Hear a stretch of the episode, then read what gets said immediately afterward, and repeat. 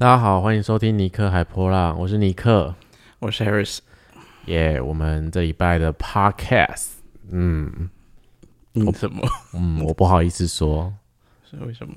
因为我每个礼拜我都脱稿，讲的很小声，心很虚。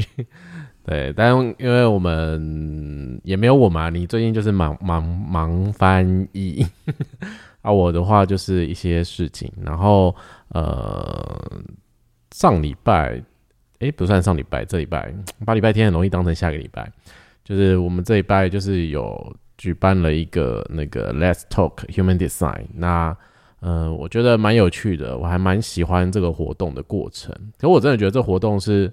很看那个来参加的参与者的那个呃参与度，因为当大家可能就是呃很自然的想要提问或是分享自己的呃故事的时候啊，或者说呃对于自己接触 human design 的经历的时候，就是那个过程大家都很自然的流动的时候，我觉得就是蛮有趣的，而且可以把大家提问的问题，我就尽量把它串成一个呃比较有脉络的方式在回答啦。那来参与的人，呃，总共扣掉我啊，有总总共七位，所以也蛮感谢这七位伙伴一起的。有些还是听过我们 podcast 很久的人，然后他们在现场就说：“哎，我来参加这个活动，其实就只是想看一下你本人。”然后我就说：“好，你这个回答赞，我喜欢，就很直接啊，也不会怎么样。”那我觉得也很棒。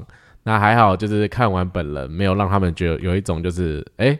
怎么在 podcast 里面跟本人有点不太一样，所以我觉得也很万幸。可是我觉得在那个过程，就是我还是保持一个蛮 peace，没有很厌世的状态啦。所以他们觉得我没有太让他们不好亲近。可能你还是比较切身的受害者。这为什么要瞪我？瞪 瞪我是什么意思？所以还一样还是。不太符合你 在 podcast 的形象。什么？哎，等一下，这个这个话是你要不要解释一下？为什么这么说？这一说你在 podcast 里面很很很很厌世嘛？呃，对。哎，我们又有不小心小小的救护车飞过的声音吗？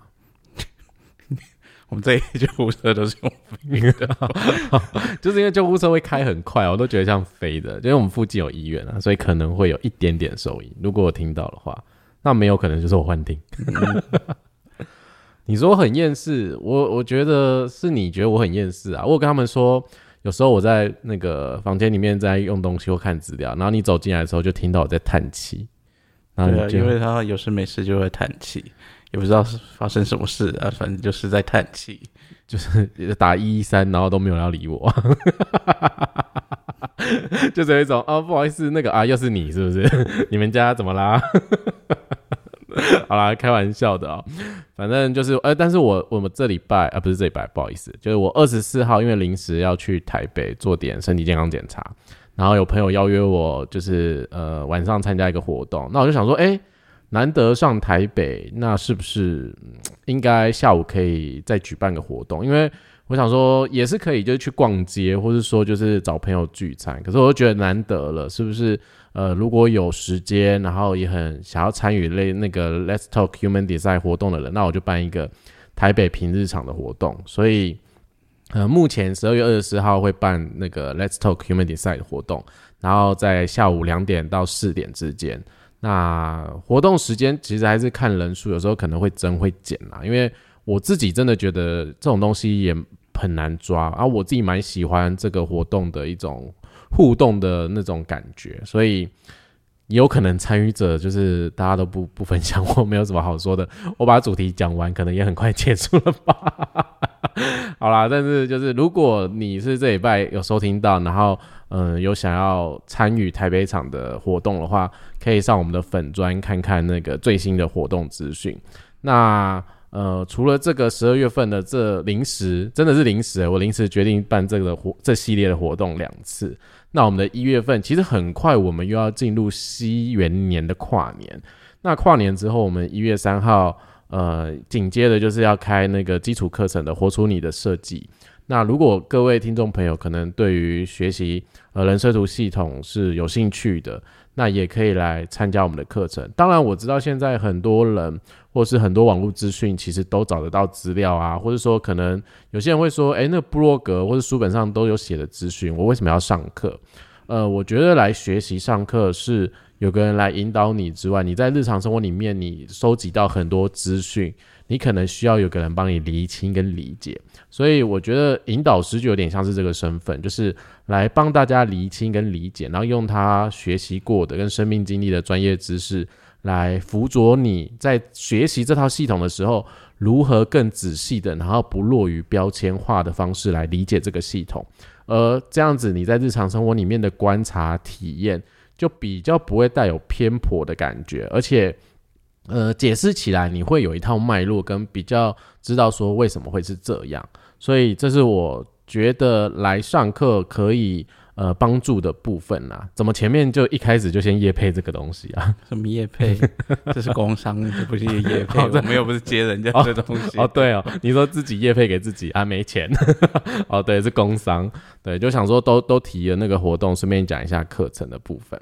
那我们这礼拜呢，要来聊聊什么呢？嗯，我觉得很有趣，是我们礼拜五的时候啊，就这个礼拜五，那。呃，朋友的学长啊，抢到了那个李宗盛的演唱会的票。那抢到了之后呢，学长的老婆说他没有想去，所以造成学长也不能去。我朋友就说：“哎，我现在有多的票，哎，可不可以就是跟我一起去啊，帮忙销票？不然那个票你知道买了又没人去，真的浪费。”那我们就受邀，就是朋友的邀请，难得我们两个一起去听演唱会。那我不知道各位听众朋友有没有听过李宗盛的歌？到底有谁没听过李宗盛的歌？哎，很难说哎，可能没有听过他唱他的歌，但是你一定听过他的歌，他他做过那么多的歌，你举然后这么多畅销的歌，你你举例几首让大家听看看有谁？你啊，我先 举例一首，我觉得林忆莲的《夜太黑》我蛮喜欢的。啊，你竟然举了一个这么冷门的，这这这首歌很冷门吗？我很喜欢的，我必须说这首歌在我高职，就是高职升大学那一阵子，我很常听。哎，我忽然把我的老灵魂，把我的老灵魂卖出来，我蛮喜欢这首歌的。然后还有呃，我不知道大家知不知道造船，我是一只小小鸟，我也觉得不错啊。这首歌算是 hit song 吧。赵传他对哦对是。他在演唱会上唱的是这首歌，对啊，算 hit song 了。那你举例，你你觉得大家应该要听过的？我不知道啊，《爱的代价》啊，哎，《爱的代价》主唱是谁啊？张艾嘉。嗯，我我我知道《爱的代价》，但我有时候就会忘了主唱是谁。所以早上应该是张艾嘉，我记得。反正我每次听这首歌，基本上都是在李宗盛演唱会的时候听。然后《爱的潮水》，你你觉得《爱的潮水》到底是没听过？张信哲，嗯，张信哲没听过啊，有听过有听过。这《爱的潮水》也是我以前就是感情路上必听的歌。然后《领悟》谁没听过？呃，应该大家都听过啦。我我说不定我们听众没有有那种十十十几岁、二十岁的啊，我是不知道啦。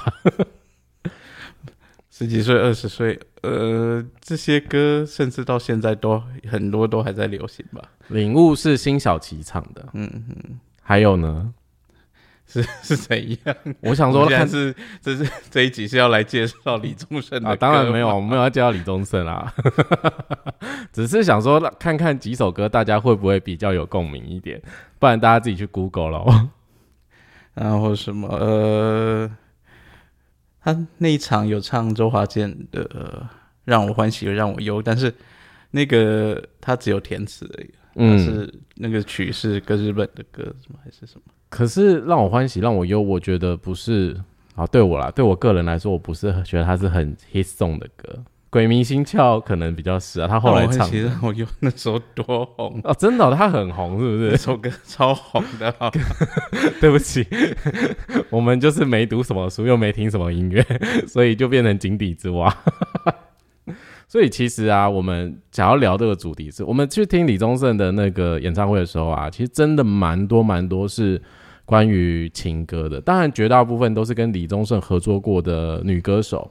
当然也因为有这些歌手去演唱他的歌，让他成为呃滚石音乐的一个，他说他自己位置坐得很稳嘛，就是他真的是创作了非常非常多大家都知道，而且是呃大家都会唱的音乐，所以我就忽然跟 Harris 想说，哎，我们是不是应该来聊聊感情啊？虽然我们前面几集。有时候有聊一些感情，可是都也没有很仔细的聊。大家一定想说这什么诈骗？你们 这什么这什么什么那个诈骗的新闻之类的嘛？所以，我啊，你你说你说，所以哦，所以我们这集想要来聊聊关于感情这件事情。因为透过人设图系统，我们会知道有些类型他们的策略叫做等待邀请、等待回应、等待月亮循环。听起来可以主动的，好像就只有显示者这个类型。那我觉得显示者要等待情绪运作。当然，当然，这个是我们在细节、在更仔细来讲的时候，我们还会看每个人不同嘛。可是听起来好像就是唯有显示者可以主动。那，嗯，我觉得我们从这个主题来聊聊，在生活中啊，面对感情，你你觉得该主动还是被动？身为一个投射者的你，你的过往经验，你有没有什么想跟大家分享的？哎，说到这个，之前这也我们也有学生问说，就是投射者在面对感情的时候，到底要等待邀请要到什么程度，是可以主动吗？还是呃，都不要就都不要做什么？你你自己觉得，从你过往的经验到你学了之后观察。也可可怎么可以跟人家分享的？我觉得今天分享的有点比较偏我们自己生命中的经验跟体验，所以比较不是说这种什么知识。你如果想要学知识，在这集可能是没有。先讲，我觉得这没有一个很标准的答案，就是我可以说的是，呃，等待会有它的好处。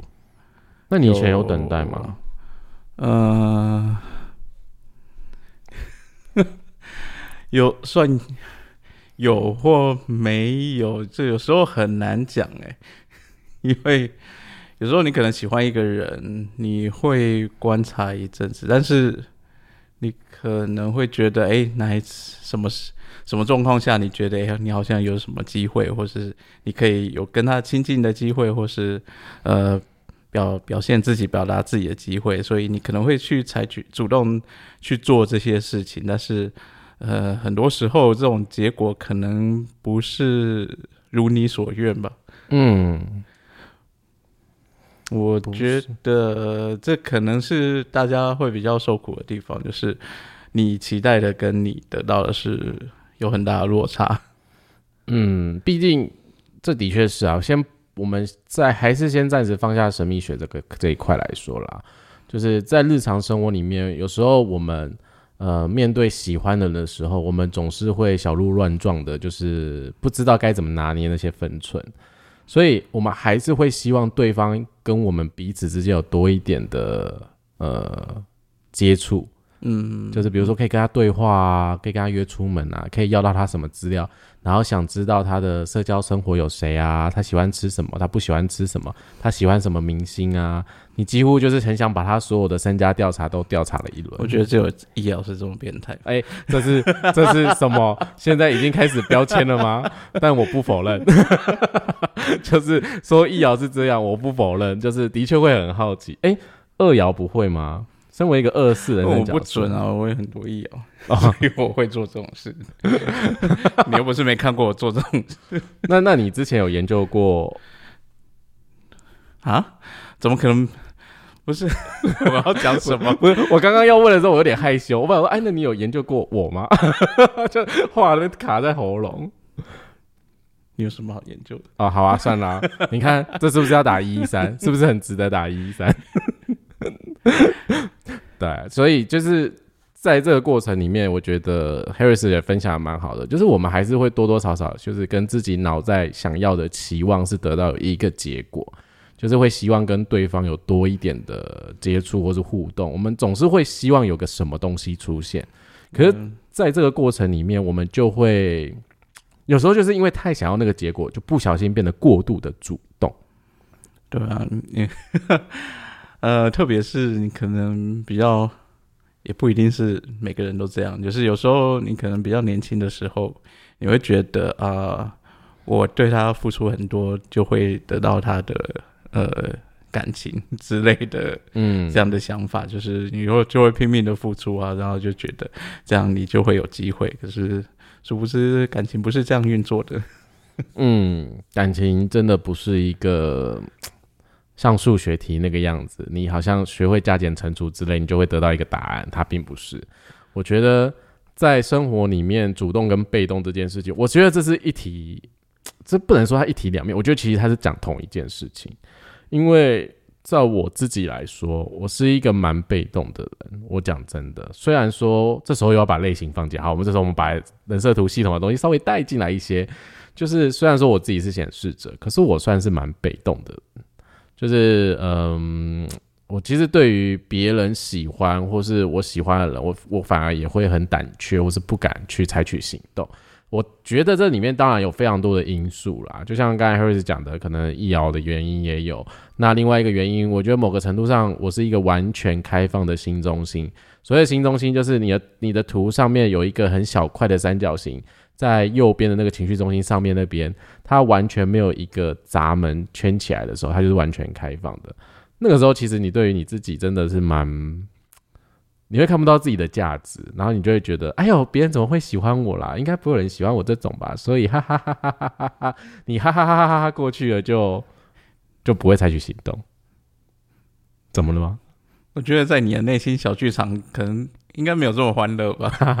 当然没有啊，当然没有这么欢乐啊，只是想要把营造一个欢乐。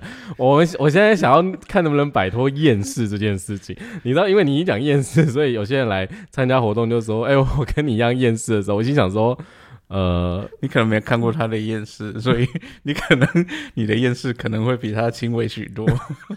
这这是这什么污名化？对，就是就是你其实，在内心真的会非常多小剧场。你可能对于自己是很自卑啊，或者你对于自己就是不知道自己有什么优点，反而真的就算有人跟你说，哎、我很喜欢你，我觉得你可能呃个性很如何啊，或者我觉得你眼睛很特别，或者不论他形容你的外貌或是你的内在，你听完后都会有一种你喜欢的到底是谁呀、就是大概那种感觉。嗯嗯，懂了，我们这段留白是 我知道。对，所以如果听众朋友跟我一样，就是那种心中心完全没有闸门的，其实在感情上面，真的会对于自己稍微缺乏一些肯定也好，或是说欣赏自己。所以在感情过程里面，有些时候我们可能就会倾向比较被动的，反正也不太敢主动，因为你真的很主动，然后如果被拒绝，其实自己也会开始很受伤，或是胡思乱想。可是这真的不是你不好，有些时候就只是两个人欣赏的角度没有到同一个水平，就是他欣赏的世界就不是你啊，那也不能勉强。对我觉得有些时候是这样啊，所以主动跟被动对我个人来说，其实算是同一件事情，只是我们太习惯学了这个系统，就会很想要知道什么是主动，什么是被动。那我可不可以主动跟别人要电话？我可不可以主动跟这个人要赖？我可不可以主动跟这个人吃饭？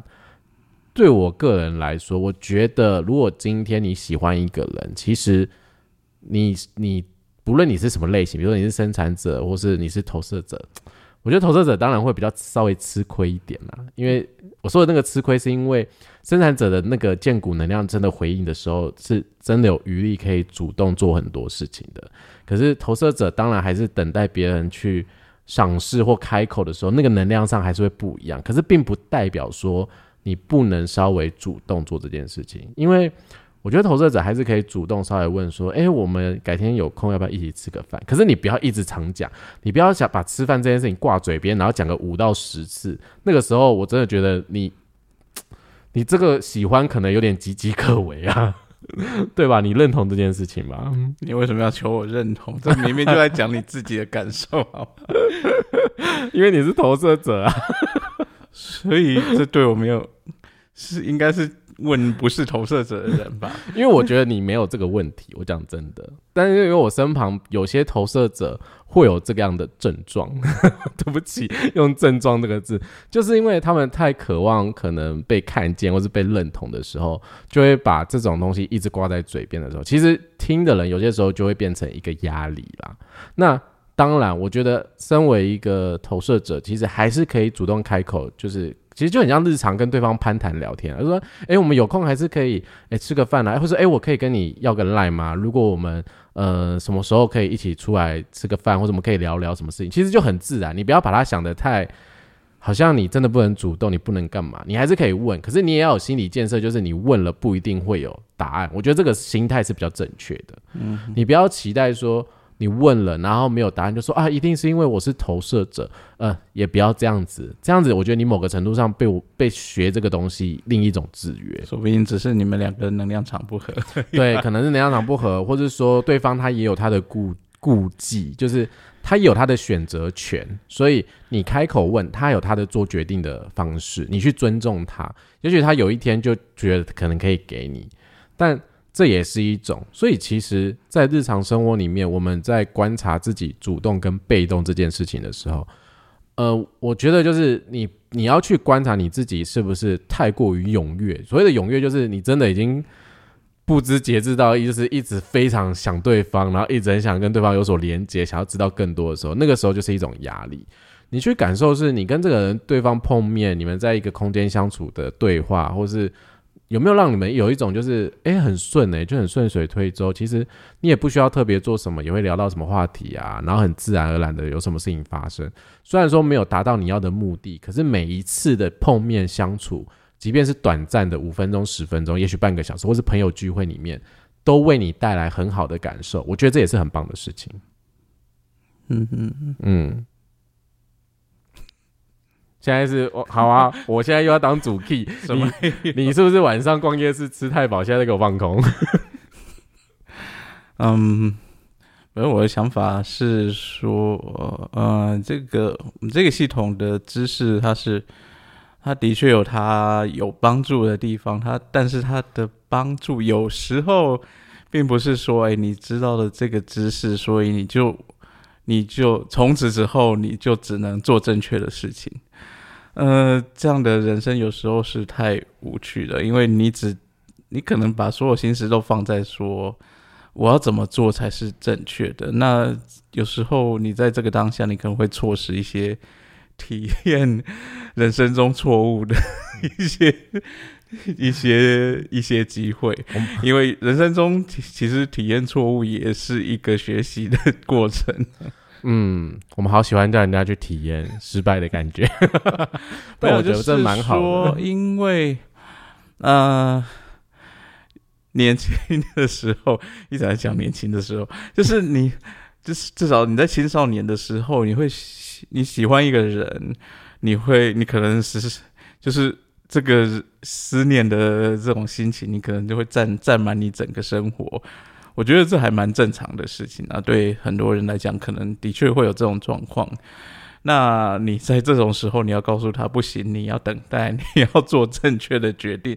我觉得这有点呃剥夺了他们透过这些尝试去学习的机会。嗯，因为年轻总是要走过这一些呃算是碰撞，或是一些呃可能。那些比较行不通的状况，比较呃呃，就是一些可以写真的带给你成长的这种机会，嗯，然后这种经历，你才有可能真的成长，嗯，然后你太过过度保护下的小孩，嗯，就可能就会像最近发生那。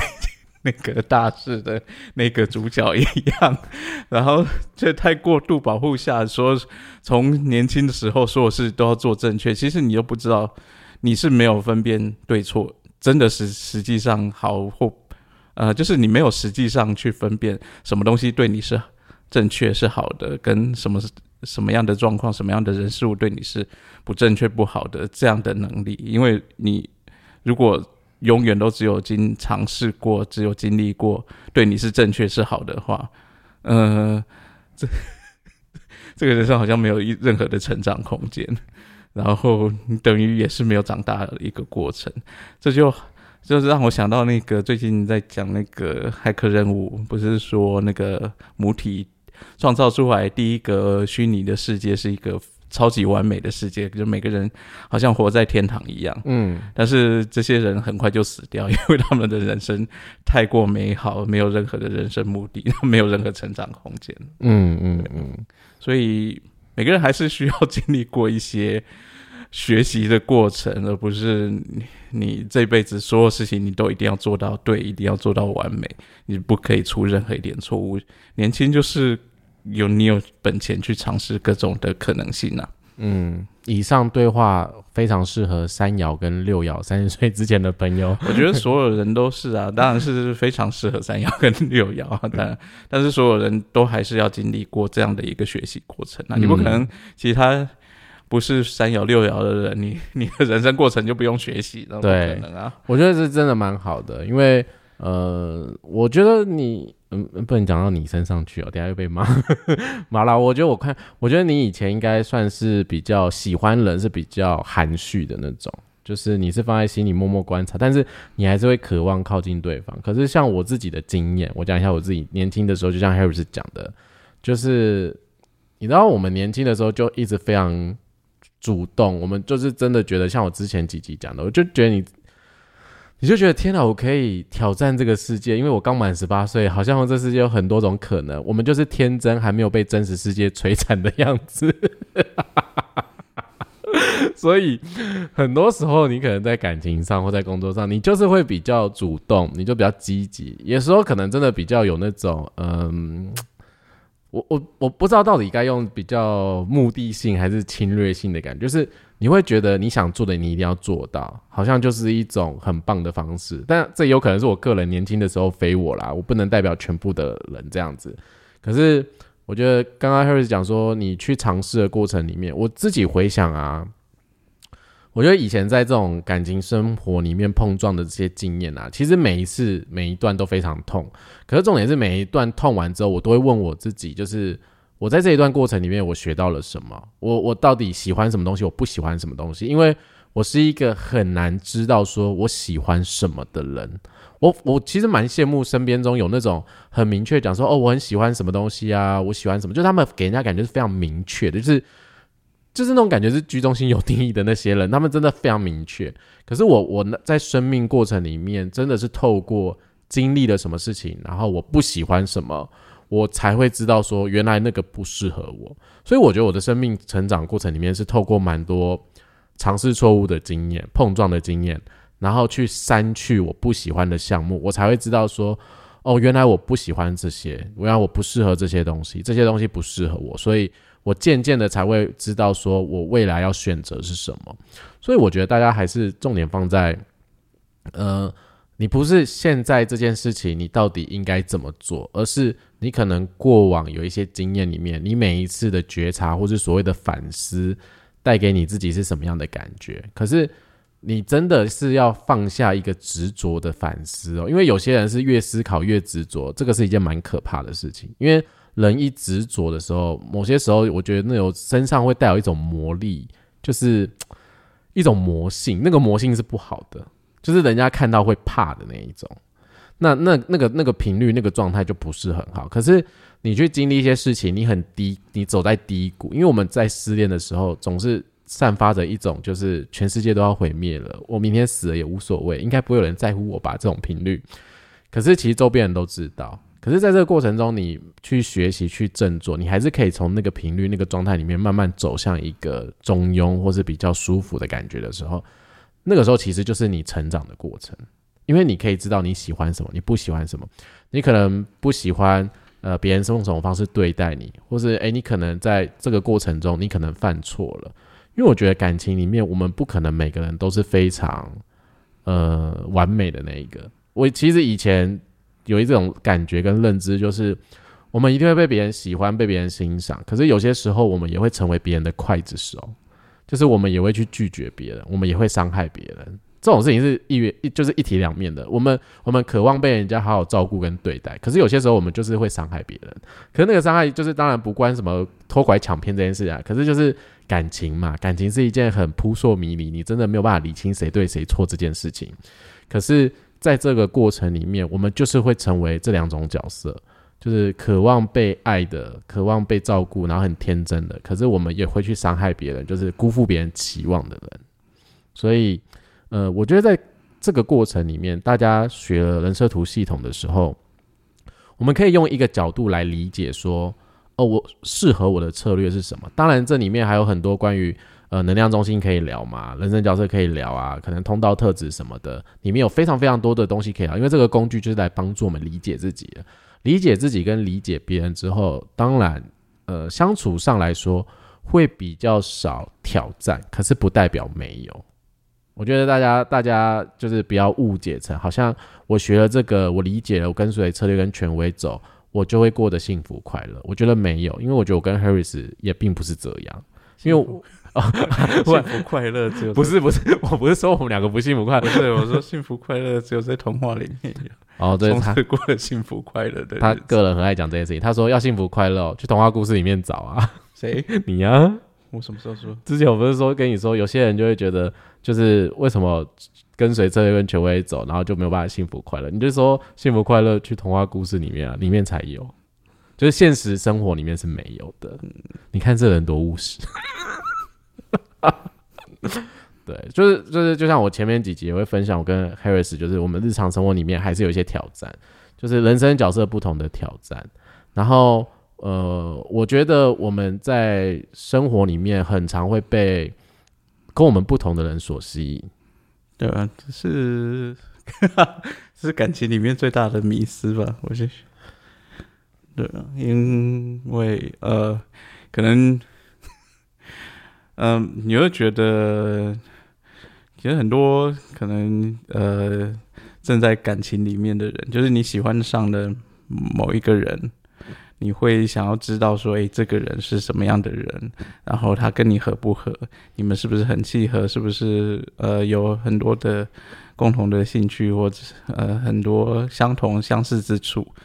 然后你甚至会去求神问卜，去想要知道这些事情。可是感情其实蛮吊诡的，是说其实呃不管是在人设图系统里面，或者是在实际上的生生物的。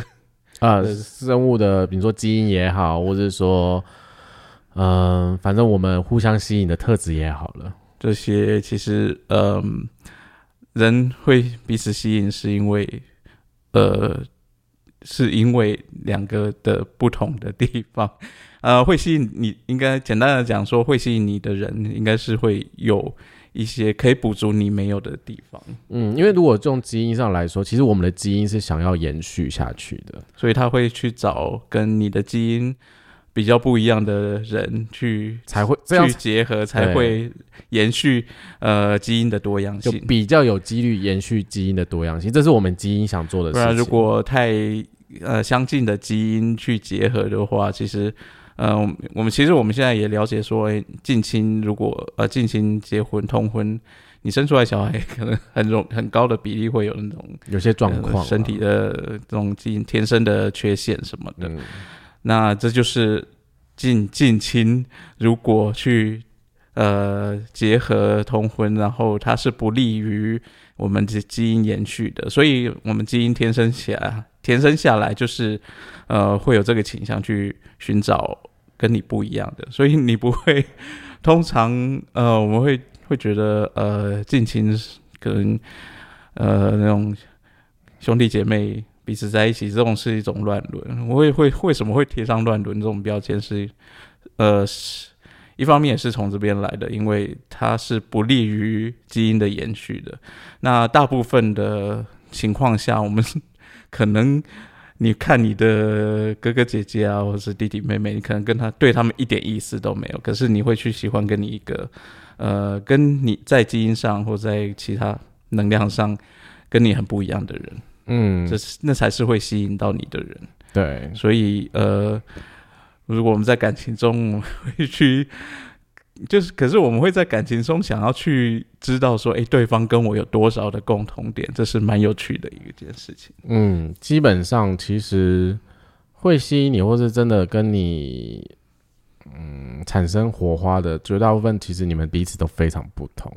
一定是一开始你们觉得对方身上有你没有的，然后你们两个觉得很有趣。这个当然在人设图系统里面有些东西也可以分享啦，就是两个人彼此之间所拥有不同的特质的时候，你知道我们远远观看着天上放着烟花的时候是非常美的。你会觉得天啊，好美哦！那短暂的烟花，咻嘣的一声，你就觉得看起来真的想把它记录起来。但你就想象那个烟花在脸上炸开的时候，你会怎样？你会放声尖叫，你真的是放声尖叫，而且你真的会想揍死对方。其实这个就是我们彼此有趣的地方，就是一开始在某个距离看的时候，觉得哇好美哦，对方好美。当你真的开始近距离相处的时候，你那个烟花在脸上炸开的时候，你就会多想亲手勒死那个放烟花的人。这样讲是有点夸张啦，可是其实就是要描述的是，有些时候也许我们喜欢的、我们有兴趣的，只是你脑海里的想象。嗯，就是你觉得对方好像哇，这东西好有趣哦，怎么看都觉得很对味，怎么看都觉得好喜欢哦。可是真的近看的时候，你就觉得嘖够了，我觉得可以了，不要来吵我，我现在在忙啊。这就是感情的冷热之间的转换。对，其实当然这是一个基因上来看，其实，在人设图里面，其实我们呃人设图系统也跟基因有一点点关联性啊。可是它毕竟还是属于神秘学。可是其实从心理学上来说，有时候也跟我们小时候的经历啊，跟我们父母的教养啊，然后还有我们后天学习成长的环境啊，我们生命成长的故事背景，其实都会有影响。所以影响我们去喜欢一个人有非常非常多的原因。就是我们虽然透过人设图系统来了解说，哎，你跟这个人合不合，你喜不喜欢这个人什么，你们可以一起创造什么时候，我们是透过我们系统工具的角度，这个专业的角度来看这件事情。可是这背后可能有很多是你，比如说父母的呃，也许父母关系之间，或者父母教养你的方式，或是你小时候经历了什么事情。那有些人经历的事情可能是很可怕、很可怕的那一种，他有可能不小心就是被侵犯，或是他真的被别人怎么了那种，就是他不能跟大家说，这是他心里的阴影，或是这是他的心魔，我们并不知道。那这个都是心理学上可能他会出现的，所以这有非常非常多的面向来讨论一件事情。那再来就是我们在生命中，其实很多时候重大事故，就是遭遇重大变故的时候，我们也可能很容易去想要找一份爱，因为比如说你可能呃换了工作环境啊，人生地不熟的啊，或是呃换了一份新工作啊，或是诶你可能被离职了，或者你真的所有的人生都走到谷底的时候，或是诶金融危机来的时候，其实人都会回到一个非常本能的，就是想要找到一个归属，或是找到一个爱的渴望，这都是人的本性。我们会想找到一个依靠感，那个时候可能谁都会让你被投射，这过程可能是危险的，因为你是有点不清楚你在干嘛，然后你就觉得呃好像都可以，你就跳进去了，所以这个过程可能也会让你失去自己观察自己，然后判断的能力，这也是非常危险的。所以其实我们在呃日常生活里面啊，其实人设图系统告诉我们的是什么？就是我们真的有非常多不同种的人设哦。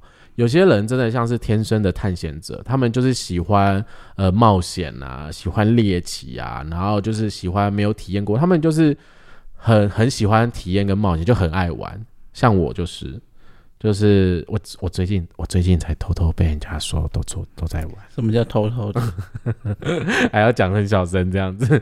但是我自我自己后来觉得，的确啊，我的设计上来说，我真的觉得，呃，有些事情很好玩，跟朋友出去呃旅行啊，或者比如说像去听演唱会这种体验，都会创造不同的回忆或者不同的经验的时候，其实都不错。可是有些人呢，他们是倾向是什么？他们是很稳重的，他们对家庭照顾是无微不至的，所以他们可能也会想要找到跟自己一样爱家的同类啊，像 Harris 可能像就是这种类别，可能呐、我没有说一定嘛，你不要这样子，马上眼神飘过来，吓死我了，我当时真是害怕极了。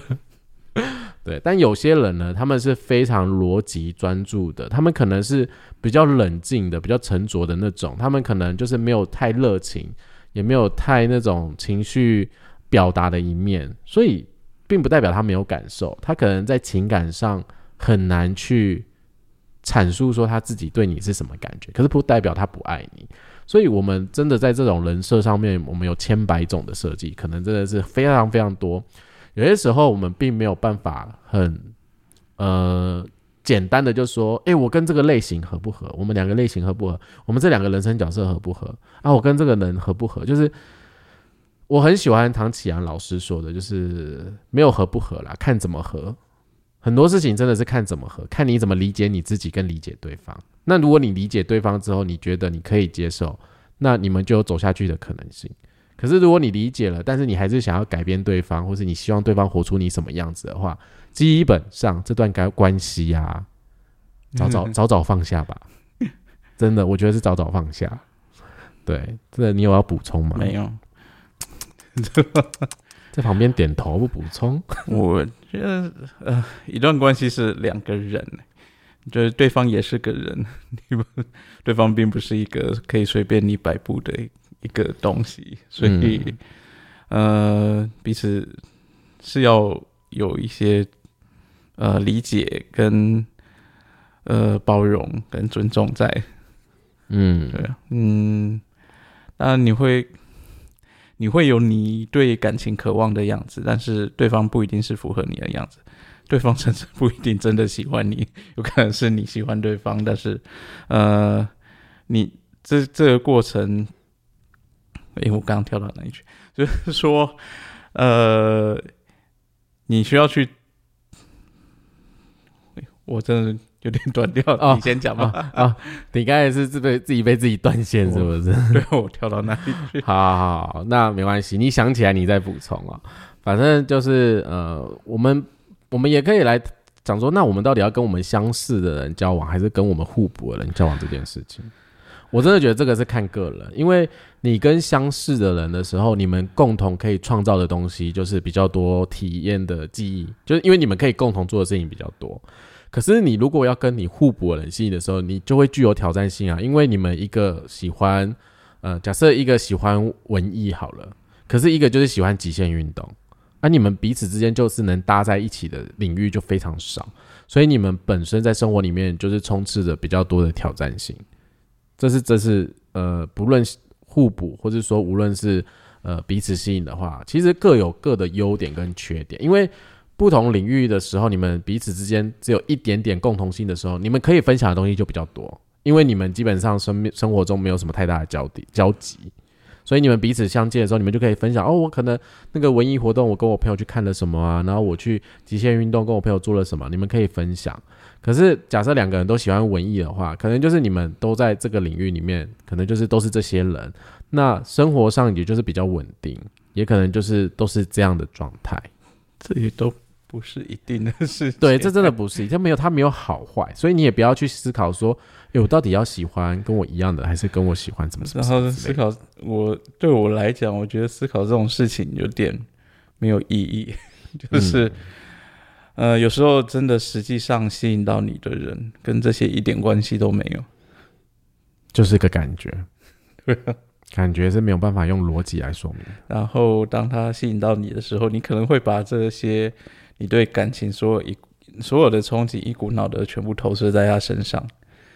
那对方可能根本不是这样的人啊。然后，或者是对方呃也想要呃，他或许也喜欢你，然后或许他也想要讨好你。可是他再怎么努力，可能也很难成为这样的人。嗯，都是有可能的。那其实感，我觉得要聊感情实在有点太复杂，就是这种情况非常多，我要怎么讲得清楚？对，就是我们今天就是因为看完李宗盛的演唱会，我们想说就稍微跟大家提一下感情这件事在日常生活里面。可是你说，那在人设图系统里面，我们有没有切入面下来看感情这件事情？当然可以切啊，我们可以切类型，我们可以切能量中心，我们可以切人生角色，我们可以切通道回路。就是其实我们每个人的人设，其实都是一种多种多种人格的集合体。因为我们在人设图系统里面有个体、有集体、有部落三种不同的回路。其实我们每个人或多或少都有这三种特质，只是那个呃，有些人比较明显，比如说可能他个体性比较强，有些人集体性就比较强，有些人是完全就是部落的，可是有些人是三种都有。那这真的很难去论论定说谁跟谁一定比较合，或者说哦，集体就比较适合跟谁交往，部落就比较适合谁，真的没有这种分法。嗯，其实对，在人生图系统里面，的确是从这些角度去切入，但是它并不是把这些角度全部单独一的呃拆开来看。呃，人设图这个系统，它要去看一个，嗯，可能两个人之间合不合，它是要看这两个人的整体，嗯，怎么去呃去配合，就是两个人整体结合之下，它会产生呃怎么样？可能有可以加成的地方，就是呃可以让你们两个。可能运作起来更顺畅的地方，或是还有可能会产生一个火花非常强烈的吸引的地方，或或是可能产生一个让你们有一个很强大的拉扯的地方，这些都是有可能的。然后这这些结合在一起，你也会去看这两个人的呃类型是什么，然后两个人彼此呃类型上的差异，然后。呃，这两个类型之间的相处模式应该会是什么样子的？然后还有很多很多很多的细节在里面。所以为什么会有一一个专门的在做关系合图？是因为这个样子，因为里面有非常非常多的细节要看。但是，呃，重点是他绝对不会只看很广泛的你的类型是什么，你的人生角色是什么，你有哪些通道，你有哪些回路，并不是这样，而是实际上要去看。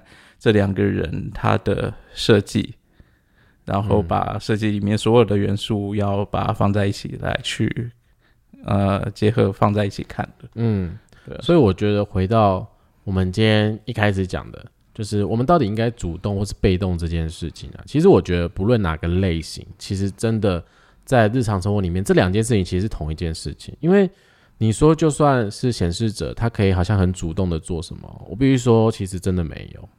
因为就像 Harris 讲的，就是如果你是情绪权威的显示者，你还是要等啊，你要等你的情绪周期。所以我的确在过以前念书的时候，我有冲动过，就是冲去跟别人告白，然后没有被接受。我后来再也不敢做这件事情，我觉得有点丢脸。我是真的有这样的经验。可是其实很有趣的事情是，我们会说，在显示者这个类型，如果他在生命中想要什么，是他要自己去主动的，呃，去拿取或者去争取。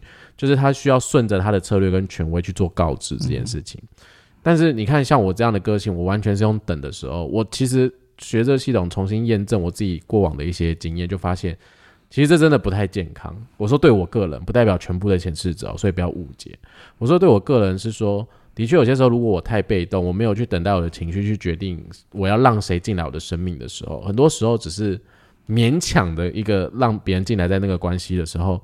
那感觉是很不舒服的，因为你只是委曲求全你自己，或是你只是觉得，哎，可能我年纪到了，或是哎，我好像现在很需要什么，其实都是你头脑想的，然后你就做了这件事情。然后你知道我们开始了一件事情的时候，我们并不知道什么时候会结束。如果你运气好，你可能两年、一两年、三年，好，这段关系结束。可是如果你真的有些关系是真的到六年、七年，然后你真的很想解决某些问题的时候，你知道那有多痛苦吗？就是你，你可能都处在一个长期。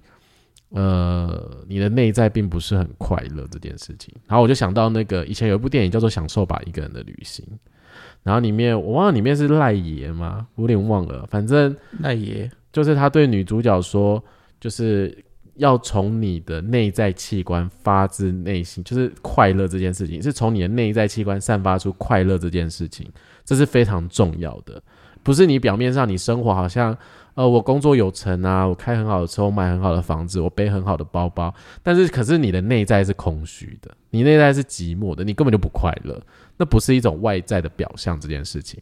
那那部电影给我的感受就是，无论我们怎么样生活，其实当你内在是你做出符合你自己正确的决定的时候，其实你的内在是快乐的时候，其实一切都很正确，就很快乐。你并不需要特别去。着装什么？着装就是说拿什么东西来武装自己，好像自己过得很好啦，这种感觉。对，所以我觉得对于呃其他的像生产者们、投射者或是反应者，也许听起来是很被动的人生，可是其实他们在这个被动过程中是很主动的，因为他们可以做很多事情。投射者可以去做自己喜欢，就是他的领域里面可能他有兴趣的事情，他可以去学习。生产者如果有回应，他们是可以在这个过程中一直持续的回应，然后去尝试，然后去认识自己。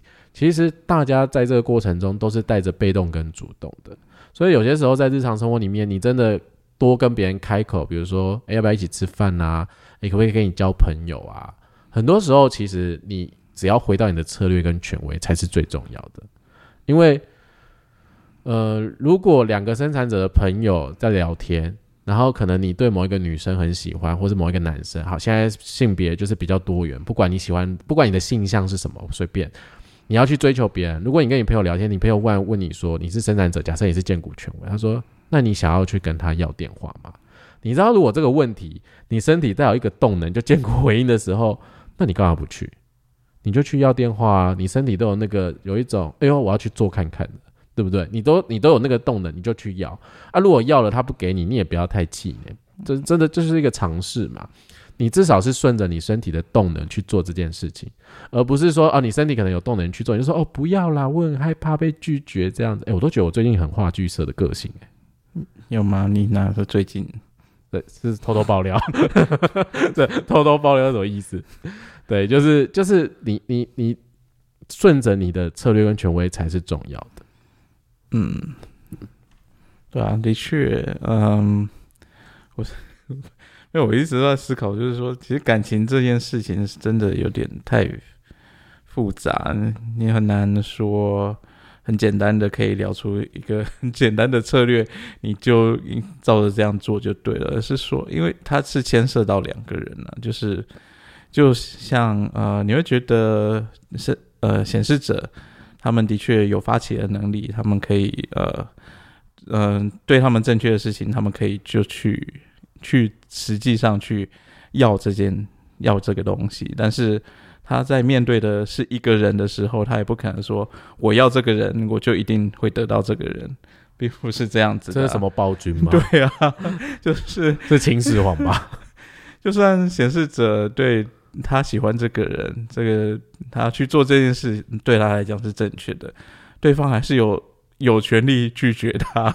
嗯，对啊，并不是说显示者就是呃，他去做什么事情他就什么事都会成功，就是或许他在呃其他的事情方面，呃，面对那种不是人的东西上面，或许呃你可以这样想，但是。他在面对的是另外一个人，这就变得会非常的复杂。那其他类型更不用讲，你在面对的也是另外一个人。那呃，是不是一个呃两情相悦的事情？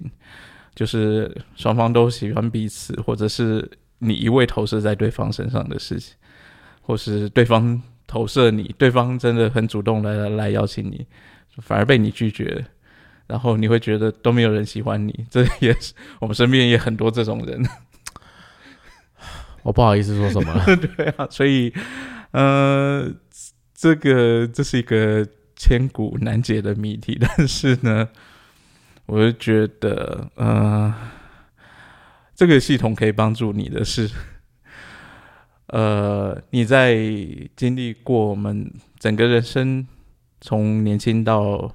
成整个成长过程中，你去摸索的这些过程，你一定会碰到一些碰钉子啊、碰壁啊，或者是诶遇到一些好像有不错的发展，但是后来没有很好的结果之类的这种状况，呃，可能多多少少都会遇到过。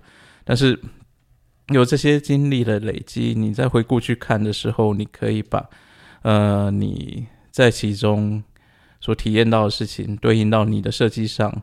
去看、去觉察、去观察到说，呃，你的设计有怎在这些事情是里面有怎么样的引导你，有发挥过什么样的作用，或者是说，诶，呃，这这些学习到的教训啊或经历啊，在呃经过你一些人生历练调整过后，它是不是有更贴近于你你的设计里面呈现出来你天生正确的运作能量，这些都是可以去观察的。然后人生总是在这种慢慢的调整、慢慢的修正中，会更趋近于你呃天生下来更适合你正确运作的这个方式。嗯，而且没有一步达成这个状况的啦。嗯，然后所以其实很多时候你。可能 喜欢一个人，然后完全不了解对方，然后你就觉得他很好，这是很常有的状况。你不用太苛责自己，这是一个必经的过程。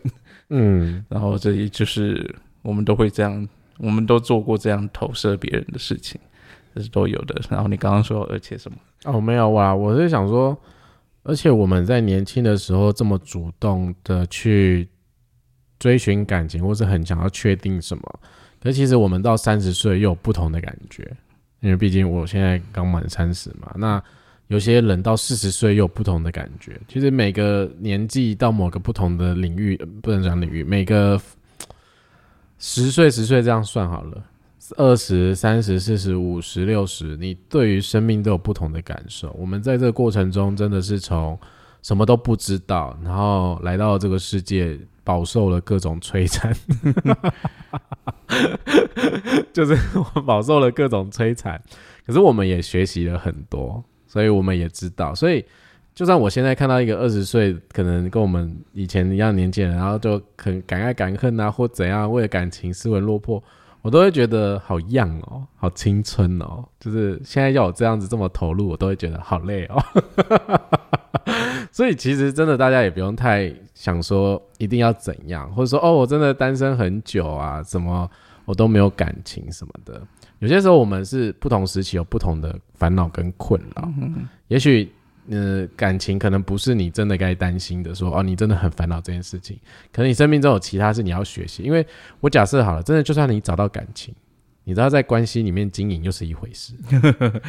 其实呃，真的在一起要经营是比较累的。对，反而比你去寻找感情还累。对，所以你知道，就是我们虽然说聊爱情、聊感情这件事情，只是想告诉大家，就是我们每个人都在生命中其实都经历过这种呃追星之痛。我们一定都有被分手的经验，也有过可能就是你很喜欢某个人，他忽然跟你分开，然后你曾经觉得你会跟他走一辈子，你会跟他结婚，可是你却没有。然后隔了十年，你再重新看这件事情。你也有可能也会很庆幸，哎，你没有跟他结婚，因为你可能经历了更多不同的事情。所以其实，嗯，我觉得去听李宗盛的歌，给我的感觉是非常多，呃，文字上的陪伴，还有他在那个感情上的陪伴。因为李宗盛本人，他其实也谈了非常多段感情，他也在演唱会上不会演说，他把他这些感情经验，把它创作成音乐。把它创作成歌曲，把它变成词或是曲，然后让一些歌手去传唱。其实这些歌就一直烙印在我们心中。就是我们在情伤的时候，我们在迷惘的时候，我们在不肯定自己的时候，我们去听这些歌，为什么会感动、会落泪、会打中我们？就是因为我们在同个频率里面，然后我们都在经历一样的事情，而且感情从以从自古至今。真的是很难解的体验！没有人可以说感情一定是怎么样，但是感情可以很肯定的就是很苦，也 没这么惨。我觉得，嗯，那你经历过一一些风风雨雨之后，你会觉得啊，随便啊，就是一切随缘。那时候你真的放下随缘的时候，你有时候反而你会有一些意外，就是意外的惊喜出现。因为，呃，我觉得。有时候感情这件事真的还蛮呃注定的，命中注定的。嗯，就有些人你可能会羡慕说，诶，他很年轻就找到他要走一辈子的人，但是这这这样的状况的确是有的，而且也不少，但是也很多就是你一辈子。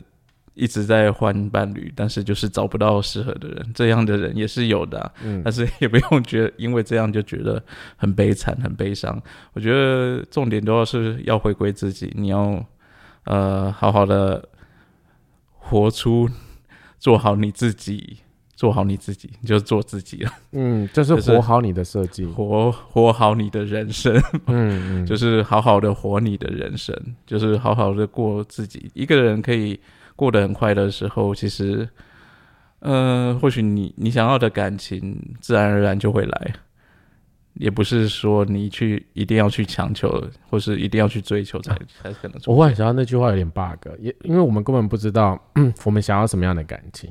我觉得应该是你就顺顺的走，自然而然可能适合你的会来到你就适合你的会来啊，对对。啊 对，就是适合在你那个当下的状态下适合你的人就会来。嗯。但是他也有可能陪你走过一段时间之后，你们又会分开。分开，然后你可能可能会有再遇到一个在你那个时间适合你的人，那很很难讲啊，一切都很难讲啊。对啊，所以其实李宗盛在演唱会，他也说他在呃上海生活一阵子，他就单身了嘛，然后去北京就好像恢复单身。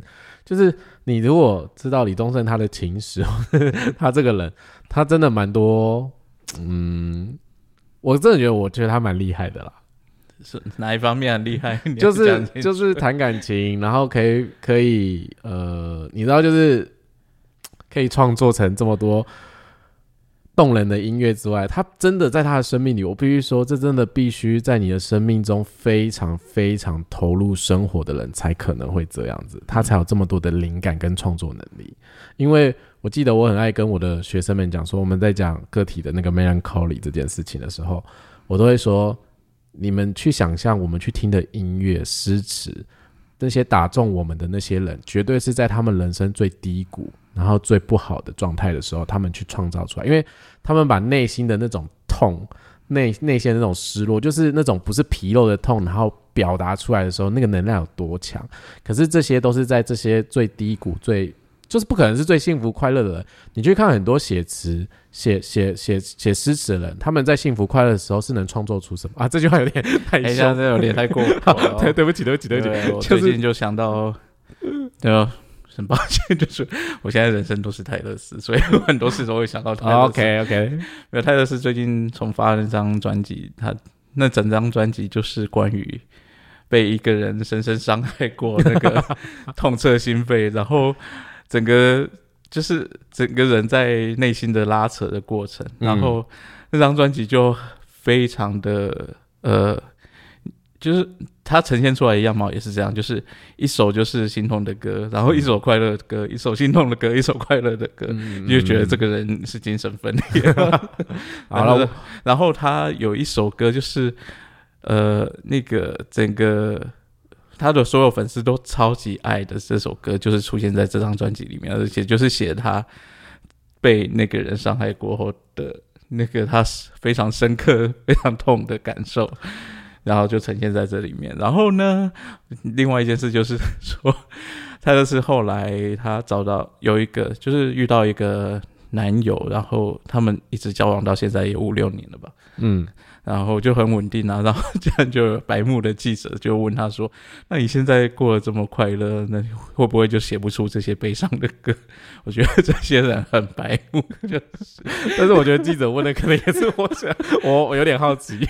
然后他后来就出了一张专辑的歌，他可以写，呃，幻就是那种呃虚幻的、虚构的故事，就是 可以写别人的感情史。啊，他还是写得出那种超级悲伤的歌，但是他不一定要写自己本身的感情，他还是会去体验体验其他呃，你还是会有周遭的朋朋友啊、亲朋好友啊，嗯对对，他们也是在经历人生啊，你会，你可能也会跟他们经历一些他们的过故事事、故事啊，对啊，这些故事也是可以 给带给你一些很深刻的感受的。OK，那我我为我刚才的言论道歉，好不好？我觉得我不应该讲的这么绝对，只是会觉得在悲伤的时候创作真的很强。我其实想要 focus 的重点是在于那个忧郁或是那个痛苦、那个那个失落的情绪，真的其实为我们带来很强大的创作力。当然啦，其实有些快乐的歌，其实无论在华语音乐里面，其实有些人过得很快乐，他们其实也创造出很好听的音乐，让人家会听得很幸福、甜甜的，也是一种很棒的东西。OK OK，我我道歉，真的是非常抱歉，真不，我觉得我刚才这样有点失态，真的很不应该。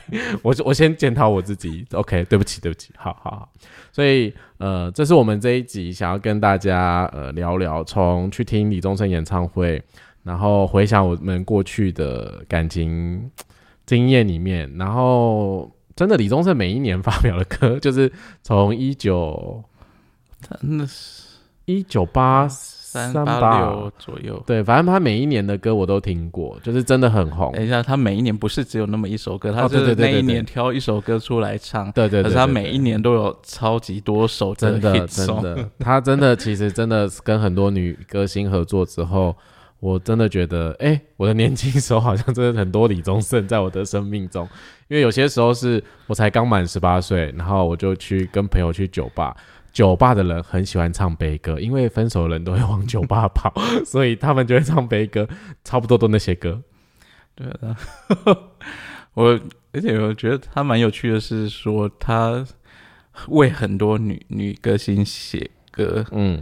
然后都是以女生的角度去写那首歌，嗯，然后这首歌又又大卖，我觉得很厉害。就是他可以，就是他也不是同志圈的，他 他是，Yep Yep，对啊，他一个异性恋男生，然后他以女性的角度去呃写这些歌，然后。都可以打动这么多人，我觉得很厉害，蛮厉害的。当然，当然很可惜，我们也没有他精准的出生时间。因为我那时候有很好奇这个人到底，就是我很好奇这个人是怎么办到的，我很好奇他的设计，所以我们有稍微查一下，他应该是个 mental projector 吧，嗯，大概可能不确 mental projector 是一个就是头脑型的投射者，但可能我们不知道，所以应该是只有六三四条通道。嗯，对，反正我们可能对，因为我们真的不确定。可是就是有时候我很想要研究这种案子，就 觉得哇，真的很棒。然后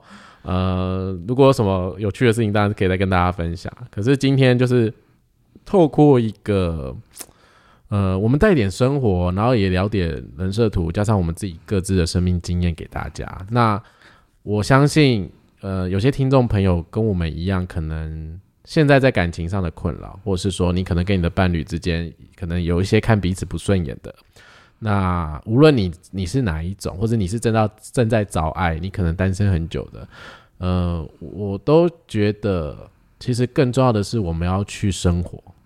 我觉得我们去生活在自己这这个角色里面，然后去体验生命，我们才有更多的故事，呃，故事，故事，对不起，我们才有更多的故事可以。呃，带给别人。那也许有一天，你的经验，或是你的一个 生命中的过程，其实也可以带给你身旁其他人一个启发。你不一定要成为一个多伟大的人，其实我们每个人都可能很重要。嗯，对，所以这是我们这集来跟大家聊聊的。所以，无论你在关系里面，你在感情里面，你想要主动跟被动，我觉得不要太上脑，就是回到你的状态、策略跟权威，就是嗯。你不想回到策略跟权威，你真的很冲动，你也可以去就冲一波。嗯，也我觉得都可以。就是我们虽然在学这个，在教这个，但是我我们真的很鼓励。反正你跟随的策略跟权威做，跟你不跟随都可以。然后你可以把这些经验告诉我们，你去体验这之间的差别。这都是一个不同面向的故事，因为这个故事有非常多种的版本嘛，所以我们都很期待。如果你愿意跟我们分享，欢迎写信到我们的黑箱。呃，你生命中有怎么样的感情故事，或是说你知道人设图前，知道人设图后，嗯，知道人设图前，知道人设图后，反正你知道人设图之后，你回顾你自己过去的感情，跟你在看你自己现在有带给你什么样的感受，或是你有去做过解读，你有更了解你自己的话，在你过去的生命经验到底是什么？你可以写信来我们的黑箱，在我们的粉砖上面有一个呃表单可以写，你可以告诉我们，那那是匿名的，因为我也蛮好奇大家在感情上面。是经历了什么事情，然后有什么波折，所以不用担心你会曝光。但如果但但是写的时候，必须说就是，呃，如果我真的觉得你的你的东西很有趣，我可能会在 p o c k e t 上分享。因为呃，如果你是很有疑虑说啊，我不想被人家知道，那那你可能不要写。